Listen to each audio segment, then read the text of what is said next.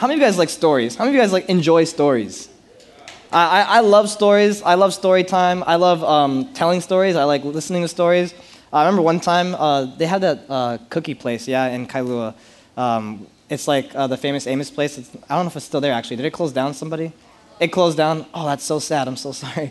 Um, but uh, I remember when it was open. I went there one time and Wally Amos was in there and he was reading books to kids, and I just stayed there and listened because I enjoy a good story, you know. And um, but I'm gonna start off my message with a little bit of story time for you guys. So hope you're excited because I'm gonna, you know, Papa Brad's gonna give you a, a nice little story. That's kind of weird coming from a, a 22 year old guy. um, but uh, I'm gonna give you guys a story, and the story is about uh, primarily three men. So the first one is Apostle Paul. We all know who Paul is. Um, we're very familiar with what he has done in the Bible. The second one. Um, is this guy uh, Philemon, um, which uh, in my childhood, I struggled with that name uh, because number one, I watched a lot of shows on TV like Pokemon and Digimon and stuff like that. So naturally, um, my tendency was to pronounce it Philemon, and I was just like, it's, I, I know that. That's, that's familiar to me. Um, but, uh, you know, I, I was uh, actually studying for it and talking to Carl, and Carl's like, oh, yeah, I found out, like, it's pronounced Philemon. And he's been pronouncing it like Philemon for the entire time, so he's like, oh, I have to correct myself, too. And, uh, and so it's just kind of funny because I was like talking about it, and even some people in my mini church were like, "Oh, I thought you said filet mignon," and I was like, "No, our character's not a cute steak. Um, you know, it's not it's not flamon, it's not philemon, it's a, it's a philemon. So we can all you know get that in our heads. Uh, we can all say it together right now. So everyone say philemon. And so the third character of our story is this man named Onesimus. Um, everyone say Onesimus. And the Bible has all these, like, I mean, pretty interesting names. You got to admit, like, it has a way of just, like, giving you words that you can't pronounce. And it makes our job really hard and embarrassing sometimes because we mispronounce things. And it's just like, I remember one time when I was in junior high, I called, uh, I pronounced uh, this one name, Nebuchadnezzar and it's definitely that's definitely not how you pronounce it. And and like there's just all these weird uh, names, and we're gonna hear actually some of them in this story. But so here's these three men, right? And so you have Philemon and Onesimus. These guys are Colossians. They live in the um, the city of Colossae, and you might recognize that name because it is a book in the Bible, uh, the book of Colossians, because uh, the apostle Paul wrote that book as a letter to the people in Colossae in the church of, uh, of Colossae. And so um, Philemon and Onesimus are actually Colossians. They are people of the city of Colossae, and uh, Philemon is this man that was uh, is, is, an affiliate of Paul and stuff, and he's part of the church in Colossae. And uh, he actually holds uh, church in his house, which to me sounds a lot like mini church. So you know, right on Philemon. And uh, and so he's he's uh, has this whole thing going on. He's a part of the church. He's a good guy and everything. And he has this man named Onesimus who is his slave. And so you know, we're going to be talking a lot about Onesimus and, and this slave guy. Um, but I got to I gotta clarify for you guys. Um, I want to say right now that Paul doesn't condone slavery in, of our day and age. Apostle Paul's not like, yes, slavery is a good thing. Because you have to understand slavery in their day and age again. You know, in our time, it, you know, we hear the word slavery and our minds do this like Google images search, right? And so we start seeing things like, and we, we think of Abraham Lincoln and we think of the Emancipation Proclamation and the 13th Amendment. And I mean, I, I just think of, uh, I watch The Office a lot and I think of Michael Scott and like he quotes Abraham Lincoln. He's like, Abraham Lincoln once said, if you are a racist, I will attack you with the North. And like, I just get all, you get all these images, you know, um, in your head of just what uh, slavery is. But back in their day, slavery was just a part of their lifestyle.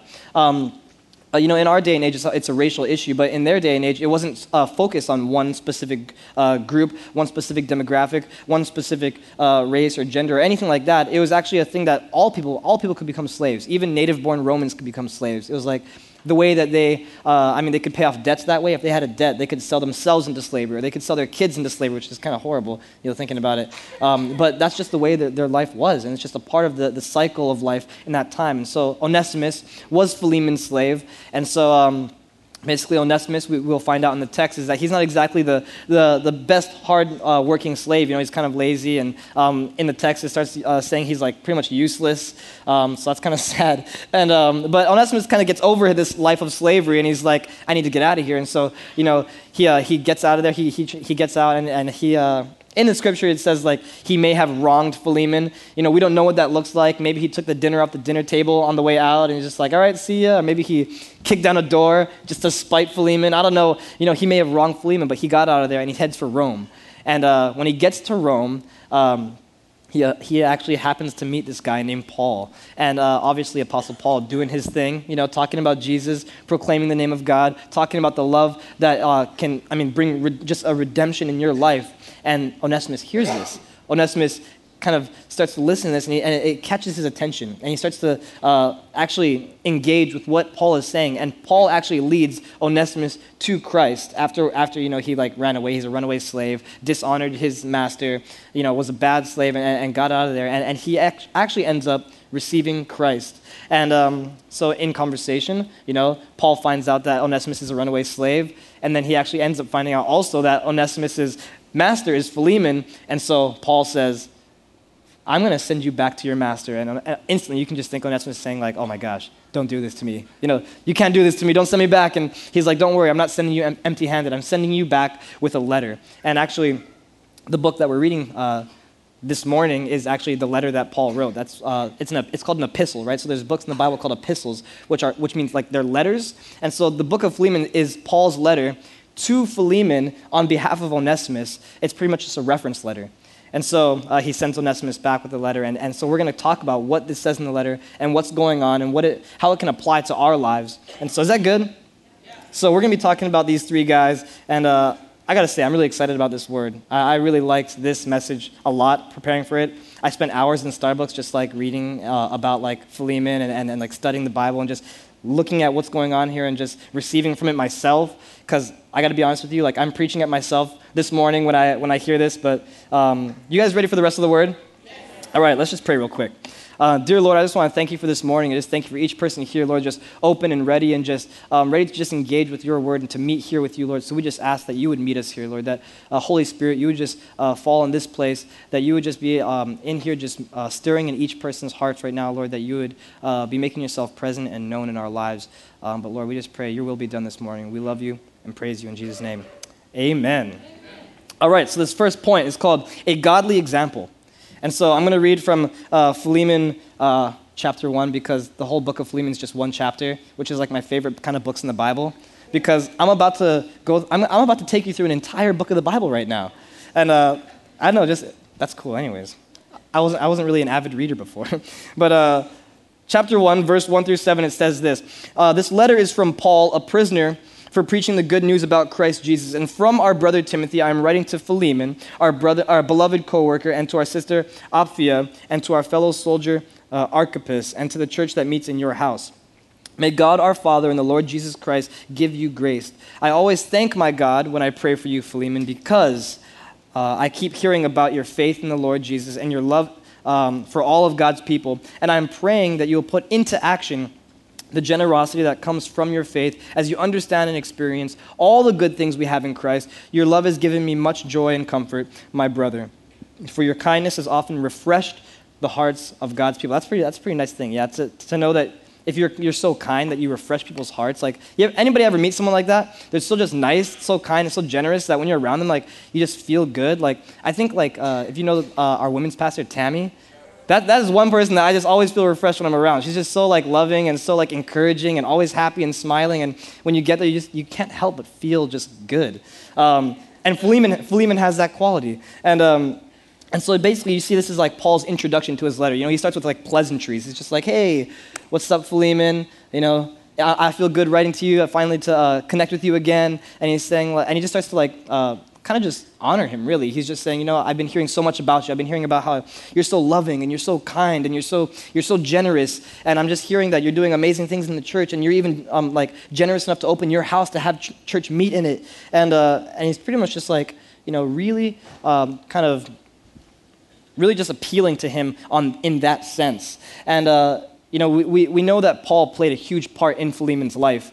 Um, but this is what I get out of this first part, after, out of these first seven verses. You know, I mean, it's easy to kind of just glaze over them because it's just like Paul saying, hey, you know, you're doing a really good job and stuff. But this is what I get out of it. You know, as, uh, Paul's an apostle, so he travels from city to city to city to city, uh, meeting with churches, starting churches. Uh, I mean, outpouring the Spirit of God upon people, and just uh, just translating what he's received from God to other people, and trying to reach others and and, and evangelize and, and do his thing, you know, do the apostle thing. And uh, the thing is, is like we, you got to understand that as many people as you try to reach, a lot of times not all of them come, come or react the way that you want to, right? I mean, how many of you guys know that? When, when, you, uh, when you try to, I don't know, invite someone to church, you know, it's not like 100% of your friends and family that you invited, like, yes, let's go, I'm ready. You know, like they're not like super ecstatic about it and everything. And uh, you, you got to understand, I mean, even for myself, when I was uh, uh, being in the youth ministry, not necessarily as a pastor, but even just from being a leader to where I am now, um, you know, I've seen people come and I've seen people go. Um, I, I, some of them I know where they're at, and some of them I don't even know where they're at. I don't even know if they're going to church. And I've seen just the different, you know, I mean, like the Bible says, like the different soils, how people receive God's word and how the people receive His Spirit. And, and the thing is, like, I think what Paul is really pleased with is out of all the people that he, uh, uh, you know, ministers to, out of all the people that he tries to reach, he sees one person that actually gets it, you know?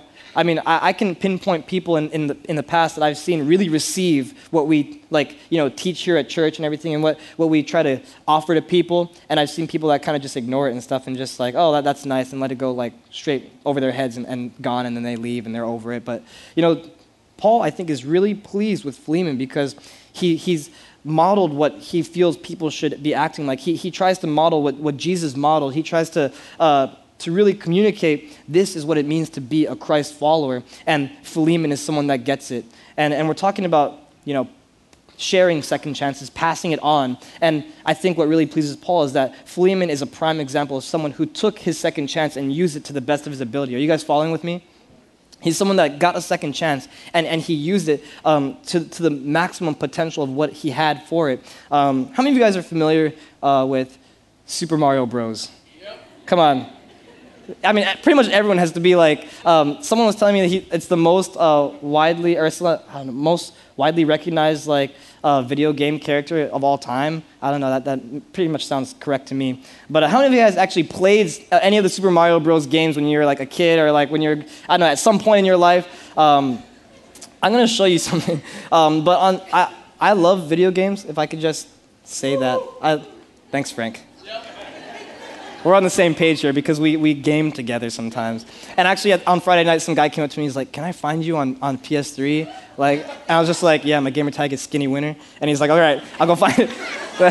so if you want to find me on, on PlayStation, that's, that's my gamer tag. Uh, but, anyways, sometimes I watch I watch YouTube videos. Sometimes I watch uh, YouTube videos, and uh, I, I, like to watch like people play through games, especially if I'm having a hard time. Because one thing you know that's like I mean it always happens is nerd rage. You know, you can't beat this part of the level, and you're just like, ah! And then you end up throwing your controller. And then, like, or, like when I was a kid, I had the original Game Boy, the, the fat brick, the gray one with the purple buttons. And I remember one time I was playing, uh, like, Killer Instinct. It was like this fighting game. And I got so mad because I couldn't beat the skeleton guy. So I headbutted my Game Boy. And, like, so I watch YouTube videos, and there's these guys that do um, what we call speed runs of the super, some of the Super Mario games. And uh, what, basically, what that is, is they try to see from the beginning of the game, like when you first start it, to the very end, beating the last boss, how quickly you can go through the whole game. And they do it like in a matter of hours. So, oh, we don't have to play it just yet. Okay, you can play it now, I guess. That's cool. Yes. Just let's just watch this really quick. This is a speed run. Doesn't that look familiar?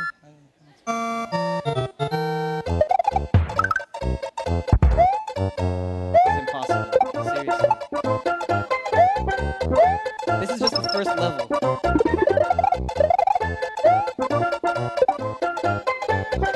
Skips the checkpoint. What a smug jerk. Just making us look bad. Too good for the checkpoint.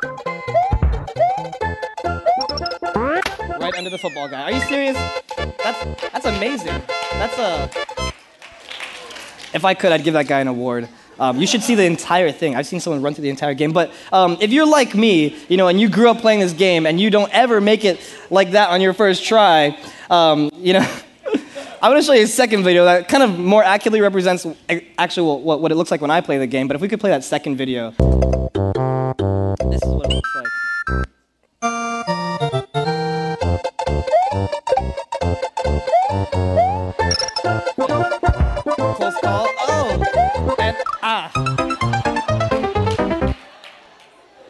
That's what it looks like basically when I play it because I'm one of those people that like dies on like the first guy that pops up and you're just like, oh, and you just, you know, the first time you're just like, all right, all right, I can handle that. Just try again. I got, I got like three more guys left.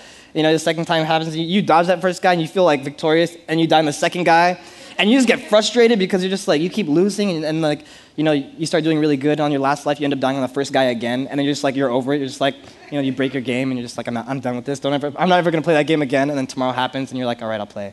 And like, you know, but the thing is, the only way that they're able to do that is because the one thing about that, like that game, the side-scrolling Mario games, is that everything happens at the exact same time, right? Like everything's programmed to happen at a specific time. So every turtle that walks by, you know, and, and that, that, flies and everything will hit every single spot at the exact same time. The football guys that jump and run at you uh, come in at the exact same times. Every Goomba that like walks across the screen, like, you know, it's the exact same place at the exact same time. And so if you keep playing it over and over again, like through every single game over, like going through it, going through it, you know, you're going to start to learn where they come up, right? So you can dodge every single one. And so they, they do it. They do trial and error. They repeat it and they repeat it and they repeat it. And the thing is, is that what, when they learn from their first try the errors that they had that in their second try that they can, they can overcome those, those obstacles, right?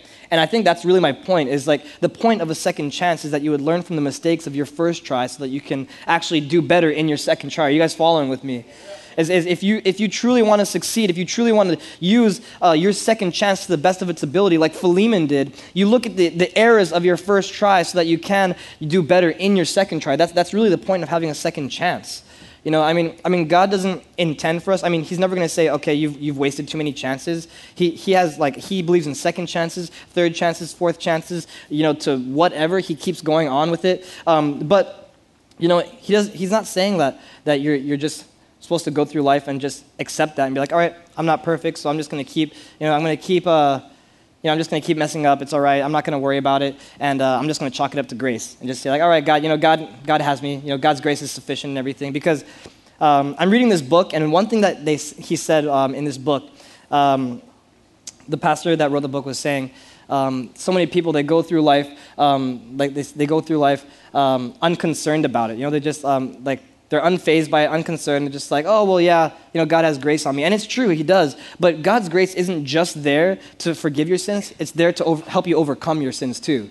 Can I say that? It's not just there just so you can pardon. It's not just there to pardon you. It's there to empower you to get you past the sins, the things that you fell through before, the things that, that ruled your life before.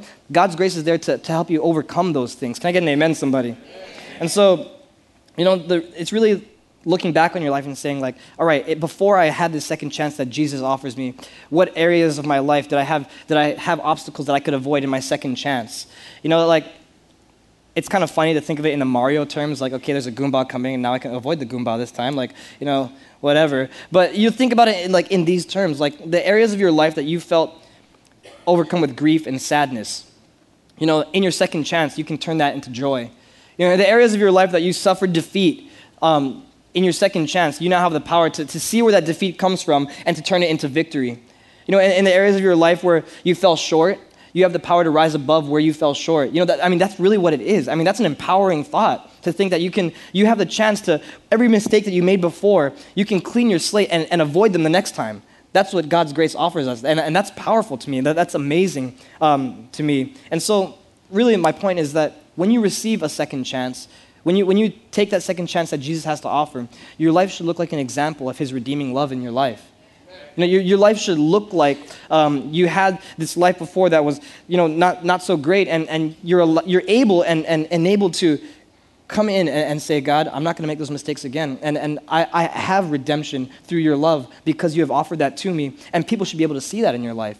Because if people look at your life and they say, oh, here, here he is or she is before Jesus, and here they are after, and there's no difference, they're not going to feel encouraged about it, right? They're not going to they're not going to be inclined to be like, wow, that's what a powerful God to have someone like this and then let them stay exactly the same. You know, it, it doesn't make sense. And so your life should be an example of God's redeeming love when you take that second chance, when you, when you accept the salvation and the grace that God has for your life. Are you guys following with me? You guys there? Yeah? Uh, hopefully, you guys are just taking really good notes. um, but uh, the second point is talking about sharing second chances.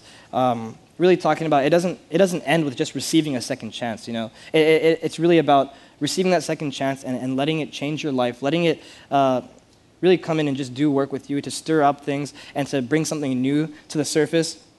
But after that, that you got to find someone that needs that, that second chance too, right? Because everyone deserves a second chance. And so um, I'm going to read, uh, I'm going to continue in this letter from Paul and uh, in verses uh, 8 through 10. And it says this uh, This is why I'm boldly asking a favor of you. I could demand it in the name of Christ because it is the right thing for you to do, but because of our love, I prefer simply to ask you. Consider this a request from me, Paul, an old man, and now also a prisoner for the sake of Jesus Christ. Um, I appeal to you to show kindness to my child Onesimus. I became his father uh, in the faith while here in prison. And uh, you know, you can kind of notice, like even like in this like particular set of scripture, and even in the very beginning, Paul's really appealing to to like Philemon's nicer side, right? He's he's saying like, I know you're a loving guy. I know that you're very generous. I know that you're a part of the church. I know that you're very kind and refreshing. He's like really appealing. It almost feels like he's buttering him up because he's about to ask him something.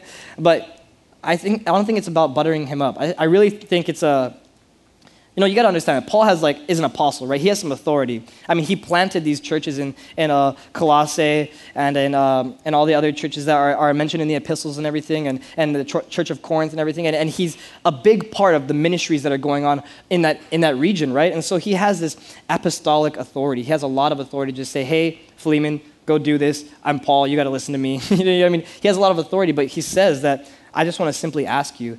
And I think why is because he understands what a godly man Philemon has become since his second chance. He understands how far he's come. He's under, he understands um, how much he's allowed God's love to captivate him and to, and to become him. You know, and so instead of ordering him, he says, No, I know you're a godly man, so I'm just going to simply ask you because I know it's the right thing to do. And, uh, you know, it's like um, later on, if I could jump ahead, in verse 19, uh, Paul says something like, uh, Don't forget that you, you owe me your very soul. He says that to Philemon, which that's kind of a scary thought. Someone's like, You better do this for me because you owe me your soul. you know, I mean, that's just kind of a scary thought. But um, I mean, it's not, he's saying, like, I mean, he, he's the one that brought Philemon to Christ, you know? Paul is the one that led Philemon to Christ. And so basically, I think what Paul is telling him is like, you're going to give Onesimus a second chance because don't forget, at one point in your life, you needed a second chance. You know, and, and it's really just goes to show that God's grace is available for everybody.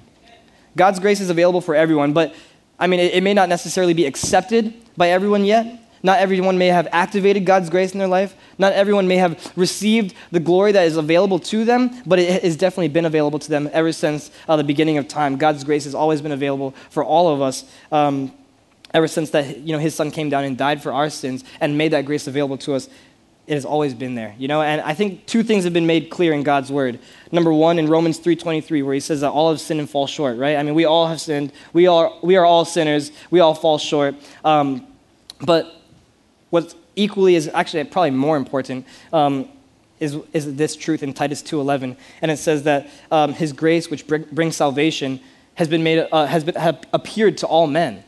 Meaning, I mean, all mankind it has, has this grace available to them. All mankind ha, has this option to say, I choose, I choose you, Jesus. I choose the power of your life. I mean, the power of, of your sacrifice on my life. You know, everyone has that option and that availability. Um, and so you really got to think about that, is because doesn't it seem to go that sometimes we, we tend to pick and choose who we think is ready to go to church? you know, I mean, it, we, we have these times in our head where we kind of start to have this like scale, right? And, and we look at someone and be like, all right, this person is way too far away from God. Like they'll never, they'll never want to come to church. Or, or that person, um, you know, they, they probably sin too much. Um, or, and, and I, I don't even want to talk to them about it. Or, I mean, there's, there's usually two kind of people that we don't want to invite to church. Number one is the people that maybe have wronged us and we have, we have a grudge against, right? And we're just like, ah, oh, man, I mean, I know it's the right thing to do, but I, I, don't, I can't handle seeing them in the same church as me. You know, I mean, I've had that feeling before with other people.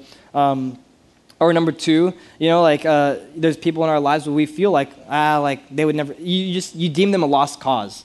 You're just like, ah, I don't think they'd even accept, so I'm not even going to try to ask. Or, you know, that, that person would never uh, want to come to church. And, and even if they did sit in the service and, and they did sit in the worship and they did sit in the message, like, I don't think they would ever raise their hand for a salvation prayer. I don't think they'd really receive from the message. And we start to make those judgment calls in our heads sometimes, you know? And, and, and we got to realize that God's grace is way more powerful than, than, than that. We, we got to realize that sometimes, even in our own judgment calls, we got to realize that, that people are, lot, are God's a lot closer to people than we might think.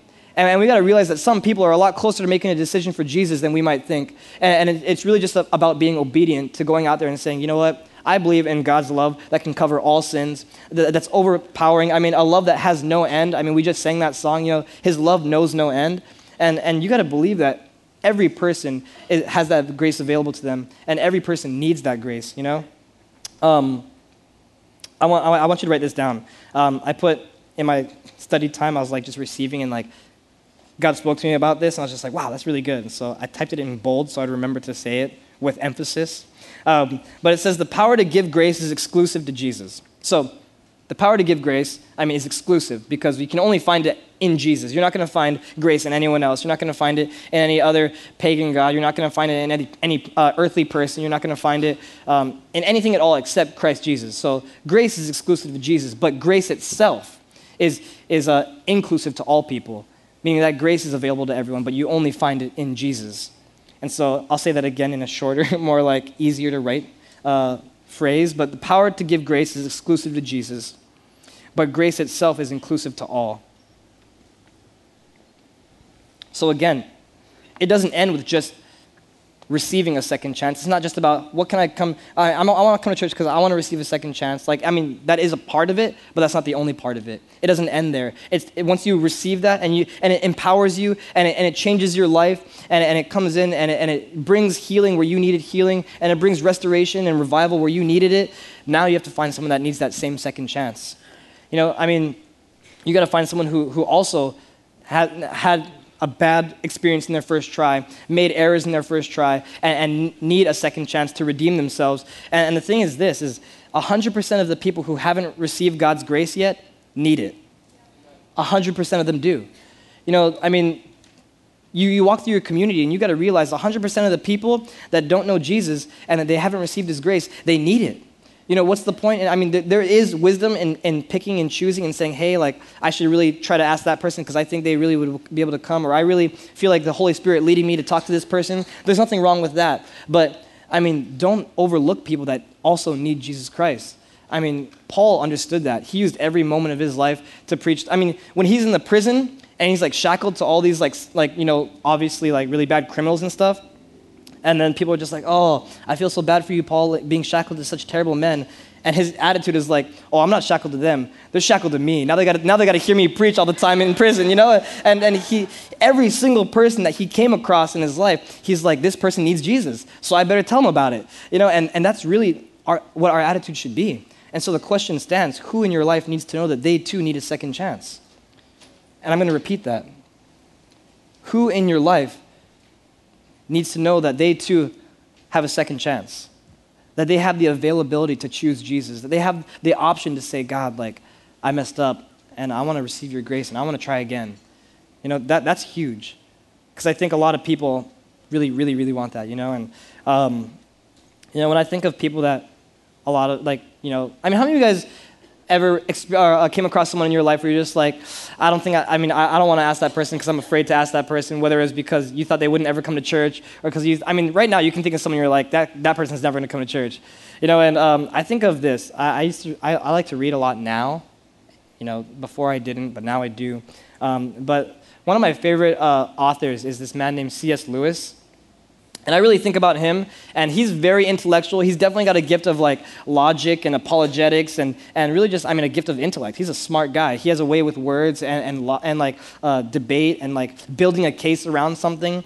And um, I imagine him being someone that no one wanted to invite to church because he used to be an atheist. And so, um, you know, you think about that, it's just like, here's this guy who doesn't believe in any sort of like God, and uh, he's really smart and he loves to debate. And it's just like, that's a dangerous weapon right there. you know what I mean? And uh, I, am pretty sure no one want to go head to head with C.S. Lewis saying, hey, you should come to church. I believe in this God. And he's just like, well, I don't believe in this God because blah, blah, blah, blah, blah, blah. And he's just like, oh, now I feel discouraged and I'm going to go home and I'm going to cry to myself. You know, it's like no one, probably no one wanted to invite him to church. Um, and it's funny because I, I read this book called Mere Christianity. Um, if you want to write that down, you can, because someone was asking me about it after service. But it's called Mere Christianity by C.S. Lewis. And uh, like I said, he was an atheist, and he was actually bent on disproving Christianity. He was bent on proving that Jesus and, and God and the Trinity and everything was a fake, it was a farce. And um, so in his book, he's writing about how he was like going to do it. He's like, I'm going to do it. I'm going to prove that, that Jesus is fake. And so he starts studying the Bible like intently. He's just like going through like all the scriptures and stuff. And he's like studying uh, every, all, like, all the history and the background and trying to prove it wrong. And at the end of his studies, he found that all of it was true and he converted himself. How many people can say they converted? Like, he converted himself. No one like talked to him about God. He's just like, he just opened the Bible and he's just like, I'm going to disprove this. And he starts cross referencing and looking at all these like facts and everything. And he's like, it's all true. I guess I believe in Jesus. Like, there's nothing here that, that proves to me that this, this is wrong. And, but, I mean, that in itself proves to me, proves to me like, no matter any person you think, however far you think they're away from God, however much you think that there's an impossibility for them to come to God, you got to know that our God is a God of impossibles. I mean, if he can reach C.S. Lewis through himself, I mean, he can reach your friends through you. You got, you got to believe that. You got to believe that God's love can flow through you and impact people's lives because in the Bible it says His love covers all things. You know, all sins are covered by His love and His grace. I mean, th- that song "Amazing Grace," like I glazed over that song so much in my like childhood and just growing up, but when I sing that song now and I really believe it and just understand what it's talking about, man, God's grace is really amazing. I mean, can I get an amen? Something that it, God's grace is so amazing. Um, but you know, you, you think about Philemon. Back to Philemon and Onesimus. You know, here's this slave. I mean, he's lazy, doesn't do much work. He like leaves, you know, without master's consent, totally dishonoring the family and everything. Um, and uh, he may have, again, he may have wronged Philemon. He, he may have caused some damages that Paul needs to like pay back, which he's saying, I will repay it if I have to. So you got to imagine, Philemon doesn't have, or, I mean, has reason to not have such good feelings towards Onesimus. And so, you know, he's like, you know, Paul's like saying, I want you to take him back. And you just got to imagine, like, in Philemon's head, like, I don't want to take that jerk back. Like, he ran away from me. He never gave me any good work. Like, he never, um, I mean, he, he like, I don't know, broke my favorite lamp on the way out. Like, you know what I mean? He stole my wife's jewelry when he left. I don't know, whatever he may have done. And, and you got to imagine that, like, to have the mindset. You might, you might be in Philemon's shoes saying, like, I mean, you, have received that second chance. You're making the best of it. Your, your, your, your life is good. You're, you're living for Christ. You're, you're living in love and faith and, and generosity and kindness. And, but the only thing is, like, we're overlooking people that also need that second chance. Um, but I do want to clarify for you guys. You know, I don't want you to leave these like this campus and your goal is to like turn people into projects. Like, I don't want you to go and be like, all right, I'm going to focus on that person and I'm going to work on them and turn it into like this scientific experiment and stuff. You know what I mean? Um, I think that's way too artificial because really your goal isn't to just go around and find people and be like, all right, that's my next project, you know? Um, because people aren't projects. Um, people are, are people that need God's love too. People are, are also creations of God. They are also children of God. They just haven't come back yet. You know, and, and really this is your goal is you want to go in there and you want to, with the same compassion and, and, love that you've received from God in your second chance, to, to use that to, to offer it to other people too. You, you want to go in there and, and genuinely love people, genuinely have compassion for people. And, and, and your goal is to go into the world and see the people's uh, failures that could become victories with Christ, to see their sadness that could become joy with Christ. You, you, got, you got to see into their life the errors that they made that could become uh, just a, a, new life for them if they would have that grace in their life, if they would accept that, that grace on their life. Um, that's really your goal. I want to make that clear. Is like we don't, we don't want to become this like artificial thing like, yes, I'm going to get this person to church, and it just becomes like this like artificial kind of like project thing going on. Like it's, it's we're here to connect people to God. Like, and, and, and that's, that's a genuine thing. You have, to, you have to really be passionate and genuine about that. Um, but this last section I'm going to be talking about, um, if you look in your notes, the, the last section is called Potential for More. And it's talking about when you receive that second chance, there's, there's so much potential in your life to have more, to do more, to receive more from God. Um, but we're going to look at this, the text right here. It's kind of long, so just bear with me. It's going to be verses 11 to 25. Um, it's not that bad, actually, but we're going to read it together, and we're going to get through it, I promise. Um, but starting in verse, uh, in verse 11. This is what it says. This is kind of funny, actually. Uh, it says, Onesimus hasn't been of much use to you in the past, but now he is very useful to both of us. I am sending him back to you, and with him comes my own heart. I wanted to keep him here with me a while, I, uh, while I'm in these chains for preaching the good news, and he would have helped me on your behalf. But I didn't want to do anything without your consent. I wanted you to help because you were willing, not because you were forced. It seems you lost Onesimus for a little while so that you could have him back forever. He is no longer like a slave to you. He is more than a slave, for he is a beloved brother, especially to me. Now he will mean much more to you, both as a man and as a brother in the Lord. So if you consider me your partner, welcome him as you would welcome me. If he has wronged you in any way or owes you anything, charge it to me. I, Paul, write this with my own hand. I will repay it. And I won't mention that you owe me your very soul. There it is. It continues in verse 20 and it says, Yes, my brother, please do this favor for the Lord's sake. Give me this encouragement in Christ. I am confident as I write this letter that you will do what I ask and even more. One more thing. Please prepare a guest room for me, for I am hoping that God will answer your prayers and let me return to you uh, soon. Epaphras, my fellow prisoner in Christ Jesus, sends you his greetings. So do Mark, Aristarchus, uh, Demas, and Luke, uh, my co workers. May the grace of the Lord Jesus Christ be with your spirit. And uh, if I could just invite up uh, the worship team right now uh, while I go through this last point here. Um,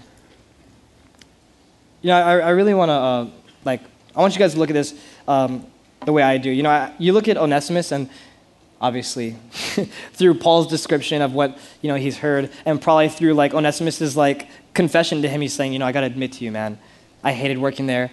I didn't ever give a rip. I didn't ever like put hard work in. And so Paul's like, all right, Philemon, I know that he hasn't been very good to you. Um, you know, he wasn't a very hard worker. He wasn't an overall good slave. Um, you know, he left, again, he left without consent. Um, Paul is saying, you know, he's, I, I, I know that he's been pretty useless to you. Um, you know, he did some bad things on the way out of the door, whatever it was. And as a mere slave with no work ethic, with no, uh, no direction in life, no real purpose for his life, you know, I mean, he had like lim- he had limited potential, and Paul saw that. Paul saw that that Onesimus had this limited potential, um, and you got to understand, any person in the world disconnected from God has limited potential. I mean, there's a lot of successful people in our world right now. Um, you know, there's there's like movie stars. There's, I mean, I mean, whatever, like really cool like rock bands and stuff like that. And people who don't, without the power of God in their life, they get pretty successful in earthly, you know, I mean, scales and everything like that. They have a lot of money. They have the cars. They have like whatever cool stuff and segways inside their house. I don't know. Um, you know, and, and, they, and they, they've gained this status and they gained all these like accomplishments in the world. And, uh, and the thing is like, even the, the most famous person in the world is, is nowhere near the glory of God. Even the strongest person in the world, I mean, the strongest man in the world or woman in the world, um, you know, is, is so weak compared to God. Like, even, even the person that has, like, the most money and, and whatever it is, like, whatever greatest accomplishment you could ever think of in the world is so small compared to our God. You got to realize that. Is if you're not connected to God, you have limited potential. I mean, you could reach the, the top of the charts on earth, but that again is small compared to the universe that our God created, that our God breathed into existence. And you got to realize that if you want to have potential for more in your life, if you want to surpass even what is available to you just in this world, like you got to connect your life to God. You know, and, and, and Paul saw that with Onesimus not connected to God, just as a, a runaway slave, there's very limited potential there. But you look in the scriptures and he says, now he's more than a slave. Now he's a brother to us. Now he's of use to us. And now he sees this unlimited potential that's available to him. He sees, he sees so many options and so many um, roads and avenues opening up now. And he's saying, now that this person believes in Christ, there's so much available to him. There's so much area that he could be used for Christ. He's saying, I wish he could stay with me, Philemon, because he's now preaching the gospel with me. You know, he's saying Onesimus, this runaway slave, this lazy runaway slave, um, you know, is now preaching the gospel with me, and I wish he could stay with me, but I know it's the honorable thing to send him back to you where he truly belongs with his master. And he sees this unlimited potential. And, and you know, it's, it's like, you think about it, what, what brought a runaway slave unlimited potential in an instant? Like, what was it? And it's, it's, he, he connected his, his life to God. He connected his life to the Creator that, that loves him and has more for him. Now, you, you got to understand that when you get a second chance, God isn't saying, like, all right, I, I pardon you. Good luck. Try to figure it out the second time around.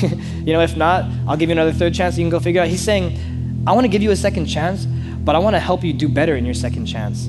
He wants to supply what you need to get there. He wants to help you go to higher places. He wants to be there to, to lift you up over the, the, the trials in your life. He's there to help you through your second chances too. He's not just saying, okay, you're going to go through a hard time and I'll be standing on the other side and he goes around it and waits for you on the other side. He, he walks with you through it. You know, he wants to get you through it. He wants to see you succeed and to have joy in your life. He wants to see you have uh, his heart where when you receive that and, and you have this overwhelming joy and love in your heart that you can do the same thing that he did with other people. That you would choose to walk through life with people and help them overcome the parts of their life that they had errors and they had defeats and they had sadness that that's really what it means to be a Christ follower, to be a little Christ, is to do what he did.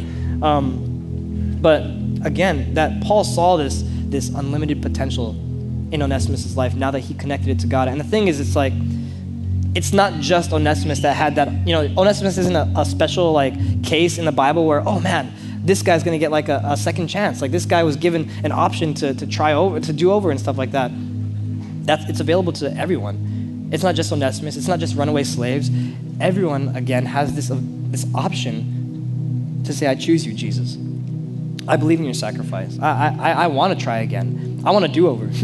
you know, I mean, as kids, you know, you always, I, I like when I was a kid, I would always like play games with my friends. And it always happens, even now when I watch kids play, and like they try it, and like you're taking turns, and then you, you fail the first time, they're just like, no, no, no, I want to do over. You know, like, I mean, you know, like that, God offers that to us. Like we get unlimited do overs, and we get to try it over and over and over again because, I mean, we've been described as like dumb sheep. you know, I mean, I've never shepherded sheep, so I hear that they're pretty dumb. I don't know. Um, and I've watched videos on YouTube of sheep doing like funny things. Um, but that's what that's you know that's I know I look at weird things on YouTube, whatever. Um, don't lie, you guys do it too. Um, but like, you know, that's how we are, and and as many mistakes as we make, as many times as we fall short, and and we're nowhere near the magnificence of our shepherd, we get do overs. and He helps us in our do overs. He helps guide us and shepherd us in what we do. Um, but you know, you can really fill in the blank there. You know, like when, when any, any, any person connected to God has limitless potential. You fill in that blank. You take out Onesimus' name and you put anyone else there. I mean, can I say that you, like, I mean, if I could speak individually to every person in this room right now, you, if you're connected to God, have unlimited potential. And then you start thinking about it in your own personal lives and you can start to think about it you know your neighbor that you know doesn't really know christ. That person connected to god has unlimited potential. Your coworkers that you guys work with that you feel like are, are so far from god and, and you're afraid to, to approach them and to ask them hey do you want to just come to church with me? Um, they connected to god have unlimited potential maybe your parents you know, your parents have unlimited potential if their, their lives are connected to God. Your friends, I mean, your, your, your children, your, your spouse, maybe, or whoever it is in your life. Um, you know, I mean, even if there's people in your lives like, uh, you know, back in the day when you were in grade school and there was a bully and, and you used to hate that person because I can totally identify with you there. You know, you got to understand that that person too, connected to God, has unlimited potential. You know, and I think one of the hardest things, and I understand this, to do is to accept the sacrifice that God has, to accept God's grace, and to believe that you have a second chance. I mean, there's a lot of you probably sitting in this room where you're like, I don't feel, I don't think I could take that second chance.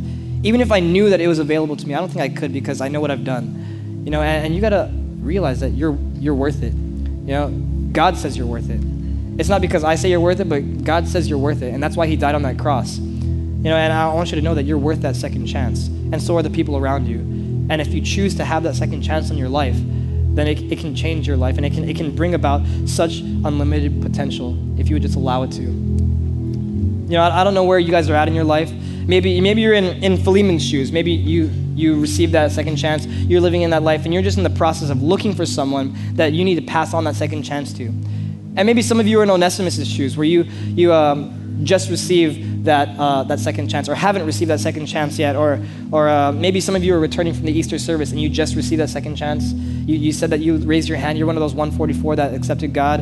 And, um, and maybe you're just waiting to see the potential in your life. But, you know, wherever you're at, either in Philemon's shoes, Onesimus' shoes, or somewhere in between, you got to understand, there's something you have to know is that there's a God that loves you, like, immensely I mean, he, he truly, truly loves you. you. You could never, I mean, describe the love of a father for his kids. And, and I think, I mean, thousands of years ago, we ran out of ways to describe God's love. we use the same words now, I mean, now, but it's like we ran out of ways to describe it because it's just that amazing. It's, it's words truly can't describe.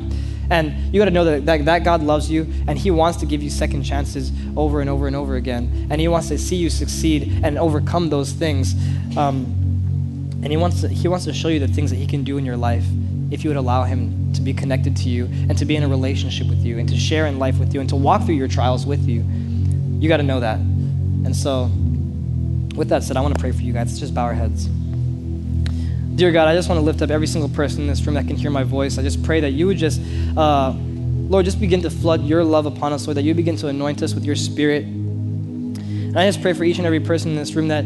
Uh, that has received that second chance, that has been living a life like Philemon, just as a good, godly example of what it's like to, to live as a sinner for one time, Lord, and to be redeemed in a second chance through your love, Lord. And I just pray that you would start to give us your eyes, Lord, that we would see the people um, that need your love, Lord, that we would start to see every single person as an opportunity to, to give them your love, to, to offer the same second chance that we've received, Lord. Lord, I just pray that we would just uh, begin to have the same kind of heart that you have, Lord, that, that Lord, that our hearts would break for what breaks your heart, Lord. That we would have compassion for the same things. That we would look at every situation the way that you would look at it. That we would be able to handle it uh, the way that you would handle it, Lord. And I just want to pray for every person in this room, Lord, that hasn't, um, that is in Onesimus' shoes, Lord, that, that maybe already received uh, or just received your second chance or hasn't received that second chance, Lord, and, and they have that availability, Lord, and, and they're waiting to see the potential in their life. They're waiting to see the promises come to life in their, in their life, that, that maybe they've heard in a sermon that there's so much available to them and that you can supply for them. And they're waiting for that to happen, Lord. I just pray that you would deliver on your promise, Lord. I, I just plead the truth of your word over their lives, Lord, that, that your word would manifest in their lives, that they would see the blessings, Lord, that they would see uh, the partnership of your Holy Spirit with us, Lord, that they would feel the empowerment and the love uh, of you, Lord, in their lives, Lord. And so I just pray that you would just make that happen. But right now, I want to say a, a separate prayer for you guys. And um, this is really a prayer for anyone that hasn't accepted God yet, that hasn't said this prayer that says, God, I believe in your sacrifice. And I, I want to receive that. I want to receive that second chance. I want to. I want to do over. I, want to. I want to see how I can I can take what has happened in my life, the, the mistakes that I've made, and how I can turn them into victories. I want to see my sadness turn into happiness and joy. I want to see your spirit help me get through the hard times and the, and the trials in my life.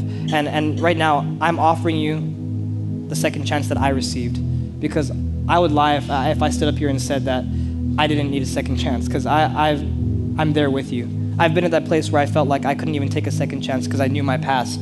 But as a person who received a second chance, as a person who allowed it to, to be real in my life, for, from a person who allowed the, the, the love of Christ to actually be a true thing, not just, just, uh, not just a ritual on a, on a Sunday or a Friday or whatever it is, as a person that, that took that seriously and allowed it to change, I'm offering the same thing that I received because I know the life changing power it has. And so, if you want to say a prayer this morning that says, God, number one, I believe in your sacrifice, I believe in your grace and, and what it does for my life. And number two, that you're committing to just starting a process in your life, just taking baby steps, getting closer and closer to God. Not necessarily being perfect right now, starting off and saying this prayer and expecting to just be perfect, but saying, God, I'm just committing to just starting a new life taking every, every, every moment of life trial by trial and hoping that I can uh, avoid the errors that I had before.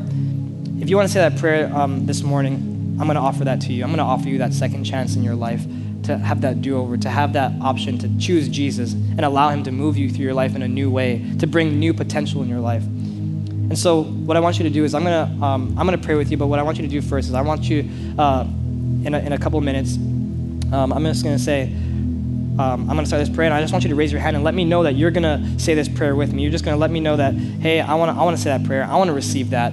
I, I, I want that in my life. And I'm not going to make you say anything out loud. I'm not going to make you do anything embarrassing. I'm not going to, uh, I'm not going to make you stand up in front of everyone and declare this. I just want you to know, I just want to know that you're praying with me and that you're praying in agreement with what I'm saying. And so if you want to say that prayer this morning that just accepts Jesus into your life, that, accepts that second chance, I want you to just raise your hand right now. So I'm going to look across the room, and if anyone wants to say that prayer, I'm going to I'm going to say it with you. Okay, I see one person. Is there anyone else?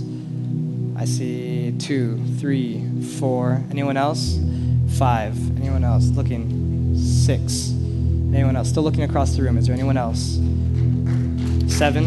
I see someone. Anyone else? Still looking praise God. I, I wanna, I wanna uh, really encourage you guys. You know, th- this is the best decision you're ever gonna make because you're not, you're not losing out on anything here. You're, you're, you're taking a step forward. You're, you're jumping in, as Pastor Carl said on the Easter service, and you're just saying, God, I want to see what you have for me. And so I'm, I'm going to give this a little bit more time. I'm going to look one more time. Is there anyone else?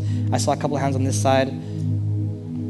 Anyone else? Praise God. Any, anyone else? Just, just giving the option again one more time. Still looking across. All right, I see, I see another hand. I kind of lost count there, but it's all right. uh, all right, anyone else? Anyone else? Okay, let's just bow our heads. And so, for those of you who raise your hand with me, um, again, I'm going to say this prayer, and I just want you to hear the words that I'm saying, and I want you to just not let them go in one ear and out the other. I don't want you to just let it, uh, you know, just hear it and, and have this temporary, uh, feel good, you know, moment, but I want you to let this be an, a lasting moment that has longevity, that, that, that spurs you into this, into this new lifestyle, that, that brings about the things that I said, that brings about the victory, that brings about the joy, that brings about uh, the overcoming of all the things that are thrown at you in life. Um, but just listen to these words, and I want you in agreement just to hear them and, and allow them to just uh, stir within you. But, dear Lord, I just thank you so much, Lord. Lord, I just thank you for the love that you've poured out on my life, even if I wasn't even attentive to it from the beginning of my life till now, Lord. I just, I just thank you that it was there.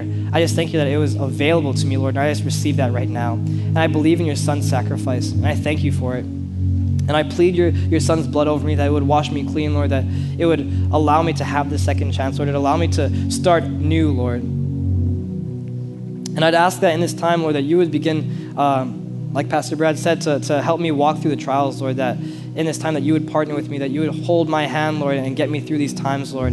That as I go through the second chance, there's, it's not saying that there's not going to be any more trials anymore. It's, gonna, it's saying that I'm going to do my best to, to avoid those, those obstacles. I'm going to do my best to overcome uh, where I fell short before, Lord. And so I just pray that you would just help me, Lord, that you would supply uh, the strength that I need, the endurance and the courage and, and, and, and just the joy that I need to do that, Lord, but you would surround me with the people that would help me get there too, Lord, that you would help me not just connect to you, Lord, but connect to your family too. Surround me with people of your family that can help me and, and, and push me forward and, and help me uh, to just make those right decisions, Lord. And so I just thank you for what you've done, Lord, and what you're going to do. I love you. I thank you and praise you in Jesus' name. Amen. Woo! Thank you, Pastor Brad. Thank you, Jesus.